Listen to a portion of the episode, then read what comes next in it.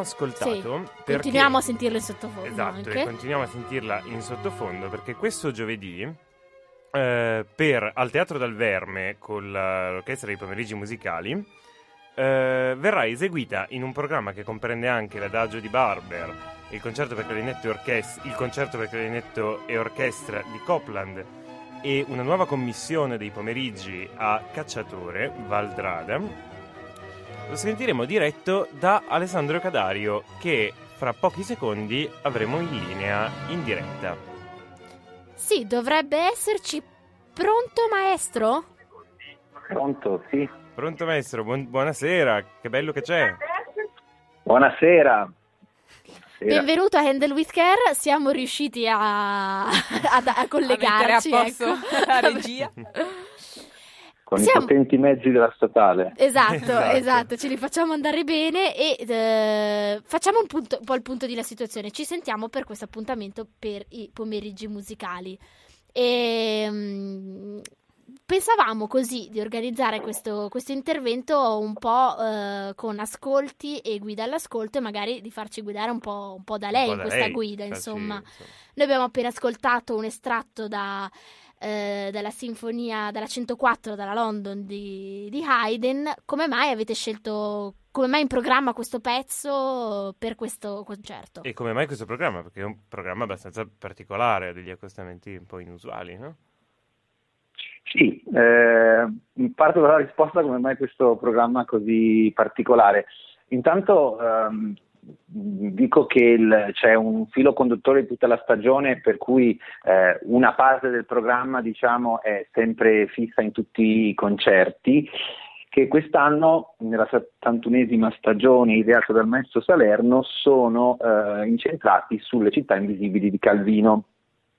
E quindi ognuno dei, dei concerti ha una commissione di, un brano appunto che viene eseguito in prima assoluta e composto appositamente da eh, giovani compositori validi eh, sul, proprio sul tema delle città invisibili, quindi ogni composizione eh, così, eh, descrive, evoca in musica eh, di questi, uno di questi racconti di Italo Calvino. In particolare al concerto di giovedì e di sabato, giovedì ore 21, sabato ore 17, eh, verrà eseguita la composizione di Maurilio Cacciatore sulla città Valdrada, eh, che ha un sottotitolo Meccanica dei riflessi, ovvero dell'amore. E questa è una composizione, tra l'altro, particolare perché è scritta solo per ensemble di fiati, arpa, pianoforte e percussioni, quindi sfrutta diciamo, una metà dell'orchestra. E una metà tim- timbricamente anche questa è inusuale perché fiati, arpe Esatto, inusu- inusuale, esattamente. Poi il secondo dato, no? così spiego come è nata un po' l'idea di tutto questo, di tutto questo programma. Il secondo dato che eh, era, come dire, eh, piacevolmente immutabile per questo concerto è la presenza del, di un solista come eh, Alessandro Carbonare, che è uno dei più eh, noti e validi clarinettisti italiani in Italia e nel mondo, insomma, e quindi avere la possibilità di avere un solista di, diciamo, di questo calibro eh, ha imposto così una, un, uno dei concerti per clarinetto che su sua proposta è stato quello di eh, Copland. Quindi ci trovavamo con un concerto eh, di autore appunto americano del secolo scorso con un organico particolare perché è solo archi, arpa e pianoforte. Quindi diciamo che i due organici assieme facevano l'orchestra, ma si doveva completare il programma. Per cui eh, il suggerimento del maestro Salerno è stato quello di aprire con mm, un brano che potesse così eh, sposarsi bene con, eh, con, il concerto di Copland per clarinetto, che è l'adagio di Barber famosissimo adagio per archi di Samuel Barber, che aprirà appunto il concerto, e eh, che creasse anche così un parallelo sonoro diciamo, eh, con l'inizio della seconda parte eh, per, per, antitesi, cioè l'inizio solo archi, la prima parte dedicata solo alla, alla, all'ensemble di archi, mentre l'inizio della seconda parte esclusivamente l'ensemble di fiati. Poi chiaramente per concludere ci voleva l'incontro di, questo, de, de, di tutti gli strumentisti con, con una uh, sinfonia che manca da un po' nella, nella stagione dei pomeriggi musicali e che eh, così che la, la, mamma delle ben conclude il programma. Sì, sì, sì, l'ultima sinfonia che ha scritto Haydn, insomma la 104, eh, che si presta a un grande lavoro interpretativo. Infatti, sul lavoro interpretativo su, sulla London di, di, Haydn volevo farle una domanda, perché è un fuori onda che non andrebbe detto, però lei, quando le ho chiesto che incisione eh, preferisse per, eh, per, per, mandare in radio questa, questa, sinfonia, lei mi ha parlato di, una, eh, di un'incisione storicamente informata, no? E sì, certamente. Quindi certamente. un'incisione sugli strumenti d'epoca con una serie di criteri che, eh, che mi chiedo se questo è il suo modello, come fa ad importare questi criteri in un'orchestra moderna come quella dei pomeriggi? Ma dunque, eh, questo diciamo che è un'altra bellissima domanda a cui rispondo anche volentieri perché eh, più di attualità di questa forse, forse, non c'è, nel senso che eh, chiaramente su questo tipo di sinfonia ci sono una serie di interpretazioni storiche di grandissimi maestri che eh, non si discutono, cioè sono interpretazioni che eh, entrano a far parte di quel, di quel bagaglio importante discografico di incisioni che eh, sono comunque sempre un riferimento sia eh, per gli ascoltatori che anche per, per i musicisti, quindi eh, evidentemente anche per, per, i direttori che non tanto per prendere spunto, ma eh, quanto appunto per, per informarsi e per capire storicamente quali, state, quali, sono state le grandi interpretazioni, eh, si ascoltano. Ecco. Certo. E, e, e, quindi dicevo tutto questo per dire che sicuramente eh, non si può ignorare eh, il fatto che ci siano delle interpretazioni eh, su, quest- su, strumenti d'epoca fatti da, da, gruppi di specialisti che hanno eh, sicuramente eh, che una freschezza, una modernità paradossalmente maggiore a queste sinfonie, eh, tale per cui anche e soprattutto con, con, le, con, le, ICO, con le orchestre sinfoniche italiane, che poi non, non, sono strumenti originali, ma che affrontano molto spesso questo repertorio che è a cavallo un pochino eh, tra eh, così quella che è una prassi esecutiva più stretta, seicentesca, e quello che è poi un'evoluzione di un'interpretazione ex post più così eh, eh tardo romantica. Sì. Ecco. Ehm, allora è interessante riuscire a, a, a, comunque a riprodurre con quegli strumenti che permettono, tra l'altro, parentesi, un programma così vario, che altrimenti non sarebbe possibile con, con un'orchestra diciamo, di specialisti, ehm, comunque ricercare un'interpretazione che tenga conto di, di, questo percorso fatto e che ne possa far giovare agli ascoltatori. Certo. Facciamo adesso sentire agli ascoltatori quanto è vario questo concerto e andiamo avanti con un pezzettino tratto da Copland, se è d'accordo. Sì, sì. Ce lo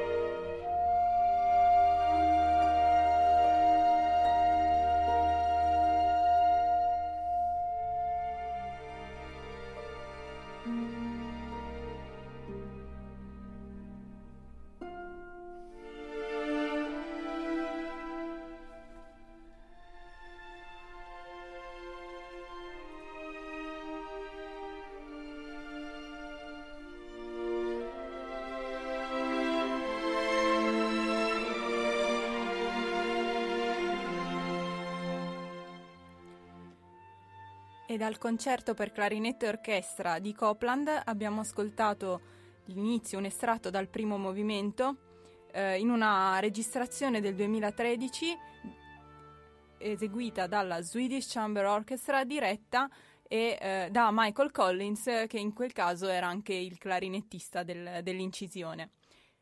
E, e ne l'abbiamo ascoltata. E anche questo appunto lo sentiamo per, eh, perché verrà eseguito nel concerto di giovedì 4 eh, febbraio eh, diretto dal maestro Alessandro Cadario. E che è con noi al telefono, ricordiamoci, Sì. Nonostante la lunga assenza. E... Attenzione a non parlare male, quindi. Come- esatto, esatto, No, non bisogna che vi dire niente di ascolto. brutto. No, scherzo. E, eh, niente, eh, Copland, un concerto famoso e importante per, eh, per il repertorio clarinettistico e un solista famoso e importante, Alessandro Carbonare, eh, che l'accompagna in, questo, insomma, in questa esecuzione. Come mai questo concerto e come mai questo, beh, come mai questo esecutore forse va da sé, no? Sì, eh, certo, mh, è la prima volta che ho l'occasione di suonare con, eh, con Alessandro Carbonare e sarà anche un grande piacere ehm, poterlo conoscere proprio perché quando capitano questi solisti, eh, più che diciamo famosi, mi piace usare la frase di esperienza e che hanno fatto tanti incontri, hanno incontrato tanti grandi musicisti, hanno lavorato con, con grandi direttori, diciamo, ecco, sempre una grande occasione per poter eh, rubare qualcosa e per potersi eh, per poter mh, così cogliere un po' di, di- di ispirazione anche dal, dal fare musica assieme. Quindi diciamo che eh, sono stato molto lieto di accogliere eh, così, eh, l'invito di eh, accompagnare il maestro Carbonare in questo concerto. Ehm, devo dire, all'inizio ero un po' dispiaciuto ehm, di non fare il concerto di Mozart per clarinetto che Carbonare fa divinamente e eh, li ho sentito fare più volte anche col maestro Claudio Abbado tempi purtroppo passati. E, però, ecco, poi studiando questa partitura devo dire che è, è un brano che va benissimo per, per- per questo concerto e in particolare che, eh, che mi trova molto in sintonia per, le- per quanto sia eclettico in questo, eh, sia all'interno di questo programma che di per sé è molto eclettico, sia all'interno del concerto stesso, perché eh, diciamo, ha de- dei passaggi molto divertenti che ammiccano il jazz con, eh, con un contrabbasso sleppato, poi ha una scrittura che invece a volte è più ritmica, quasi eh, bartocchiana. Ecco. Devo dire che mh, per esempio il movimento che abbiamo ascoltato, che è il movimento eh, lento che apre il concerto, invece ha questo andamento con queste armonie da sapore appunto decisamente americano di, di- di- quegli anni ehm, e quindi così sarà, sarà sicuramente molto divertente tirare fuori tutte queste diverse caratteristiche. Ecco, insomma, suoniamo Copland perché è divertente. Allora, quindi eh, non solo 900 e non solo 700. E ehm, lei si occupa, tra, tra le altre cose, anche di musica antica. Infatti, eh, ci è stato segnalato che l'8 di aprile sarà qua da noi in statale e terrà una lezione aperta, no? Una conferenza.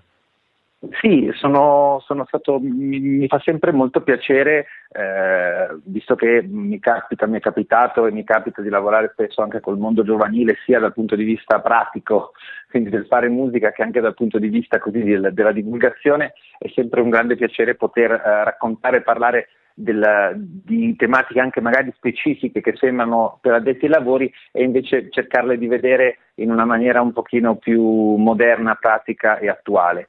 Quindi ci sarà questa giornata eh, l'8, l'8 aprile all'interno della quale farò, farò un intervento, a breve verranno date anche notizie più dettagliate sul- su questo evento. E noi poi ricorderemo anche l'appuntamento poi, insomma, quando sarà Quando- più quando vicino, sarà lì, ecco. sì. Eh, comunque questo 8 aprile sicuramente sarà una- un- un'occasione molto interessante, molto, molto bella. Ehm, que- Andrea, eh, abbiamo già citato Ba- il pezzo di Barber che è famosissimo. Se vuole vogliamo dirci due vuole, parole- mm, aggiungere qualcosa riguardo a questo pezzo che Ma sì, que- qui mm, se vogliamo visto che facciamo un po' i cross, eh, i cross. allora di Sì. questo brano eh, mi faccio questa riflessione, diciamo c'è tutta una schiera di brani di musica classica che sono eh, molto più noti forse al grande pubblico per il loro utilizzo all'interno di colonne sonore e o pubblicità piuttosto che magari eh, perché effettivamente sono brani di un certo valore. Ecco, l'adagio di Barber è tra questi. Ora, eh, fortunatamente eh, accade che ci sia una corrispondenza per cui eh, il brano ha un valore altissimo e poi anche utilizzato a fini, adesso non dico che quelli cinematografici, cinematografici siano commerciali, tutt'altro, però ehm, a fini diciamo più, ehm, più divulgativi di massa e questo mi fa fare una riflessione cioè fa capire la potenzialità che la musica classica di per sé ha se, ve- se veicolata nella maniera corretta. Ecco, allora quello che forse tutti noi ci speriamo e ci adoperiamo eh, a fare è quello di cercare di veicolarla sempre nella maniera migliore perché possa ritornare tutta uh, al, al, grande pubblico, soprattutto quello giovane, e eh, entusiasmare, portare contenuti, quindi non solo intrattenere come fa altra musica peraltro di grande valore, però ecco, portare quei contenuti che eh, ci tramandiamo da tante centinaia di anni e che hanno insomma reso soprattutto la nostra nazione una nazione degna di nota. Certo. Benissimo. Quindi un concerto e un programma veramente aperto, ricordiamolo, giovedì 4 febbraio al Teatro dal Verme alle ore 21 eh, con i biglietti da, 9, da 9 a 20 euro, anzi, ma eh, la mattina alle 10 ci sarà la prova generale aperta. E inoltre l'appuntamento di sabato pomeriggio alle 17. Esatto, come al, come, come, come al solito. Bravissimi, perfetto. grazie, grazie davvero maestro Cadario di essere stato con noi. Grazie a voi. La salutiamo, la ringraziamo ancora e intanto ci ascoltiamo, appunto ne abbiamo appena parlato, l'adagio per uh, For Strings, opera 11, Samuel Barber.